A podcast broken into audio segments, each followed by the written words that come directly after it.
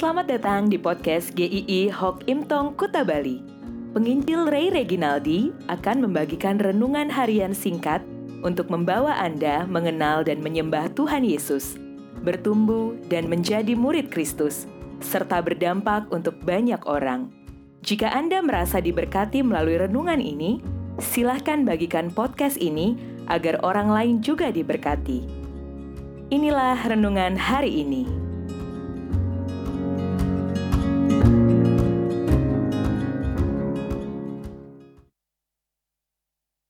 Maksimalkan doa. Kolose 4 ayat 2. Bertekunlah dalam doa dan dalam pada itu berjaga-jagalah sambil mengucap syukur.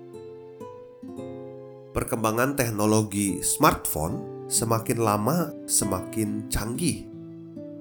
Tetapi masih banyak orang yang mempunyai smartphone bahkan yang flagship atau smartphone dengan level tertinggi tetapi penggunaannya sama saja dengan smartphone-smartphone yang kelasnya jauh di bawahnya. Penggunaannya hanya sebatas untuk chatting, untuk kirim video, untuk kirim foto-foto, untuk juga berfoto, berselfie, foto makanan, bersosial media. Namun, banyak fitur-fitur lain yang tidak dimanfaatkan. Wah sayang sekali, udah harganya mungkin bisa belasan bahkan puluhan juta, tetapi pemakaiannya sama seperti handphone-handphone atau smartphone yang kelasnya hanya satu juta atau dua jutaan. Sama dengan kehidupan orang Kristen yang sebetulnya mempunyai jalur yang istimewa dengan Tuhan, yaitu berdoa. Itu sangat indah sekali ketika bisa berdoa bersama kepada Tuhan. Tapi tidak semua orang Kristen memakai jalur doa ini dengan segala keindahannya dengan sungguh-sungguh dan maksimal. Banyak yang hanya berdoa, ya hanya doa makan dan doa tidur. Sayang sekali, padahal begitu banyak keindahan dari doa, maka harusnya memaksimalkan kan doa. Setelah Rasul Paulus menjelaskan tentang berbagai hal di dalam surat Kolose, baik tentang hubungan dalam keluarga, bagaimana hidup sebagai manusia baru, ada kepenuhan di dalam Kristus. Menjelang bagian penutup, dia mengatakan hal yang sering diungkapkannya. Bertekunlah dalam doa. Doa begitu penting bagi Rasul Paulus. Dia bukan orang yang merasa bisa melakukan semuanya dengan kekuatan sendiri. Dia mendorong jemaat untuk tetap tekun berdoa, bukan berdoa ya kalau ada waktu saja. Tetapi berdoa dengan tekun adalah berdoa yang tidak putus-putusnya. Tentu saja bukan 24 jam mengurung diri di kamar dan berdoa terus-menerus. Berdoa dengan tekun yang pertama adalah berdoa itu menjadi bagian yang tidak terpisahkan di dalam kehidupan kita.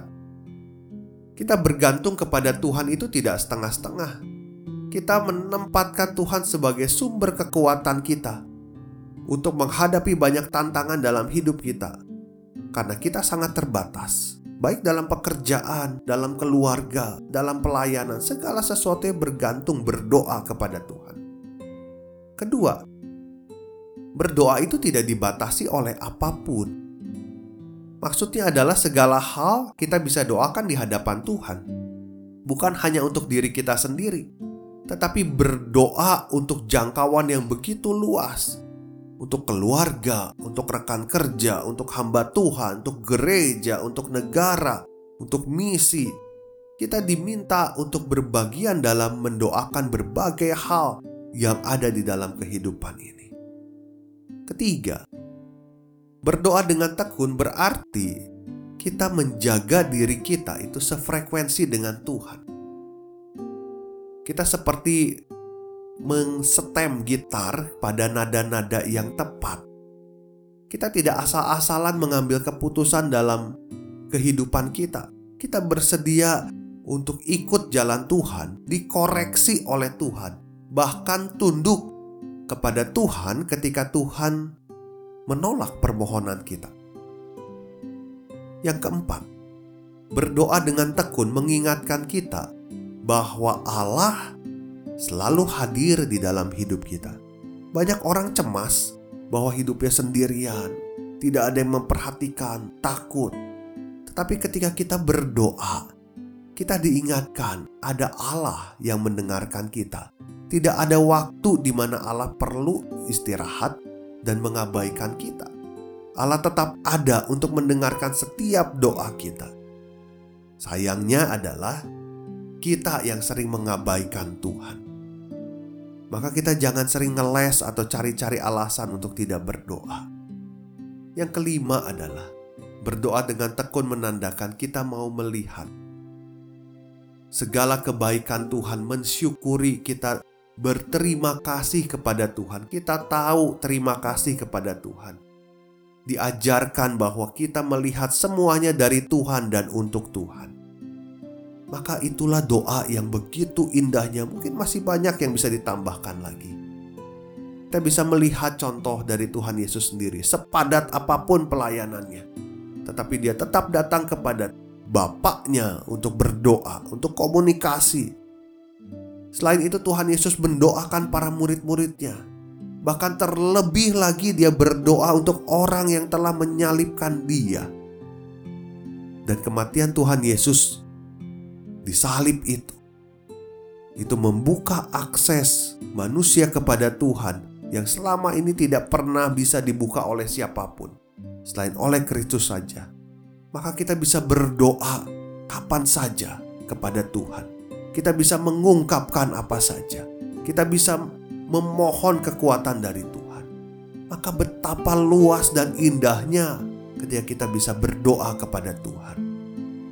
Jadi mari maksimalkan kehidupan doa kita supaya kita bisa lebih mengenal Tuhan, bisa lebih dibentuk Tuhan, dan kita bisa lebih banyak bersyukur di dalam Tuhan.